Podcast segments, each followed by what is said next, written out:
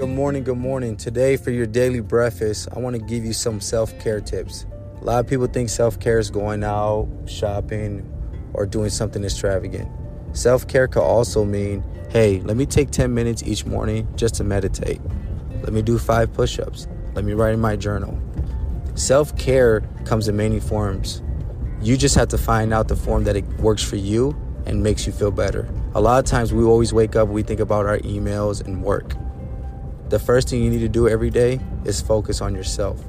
After you focus on yourself, everything else will fall into place. Enjoy your breakfast.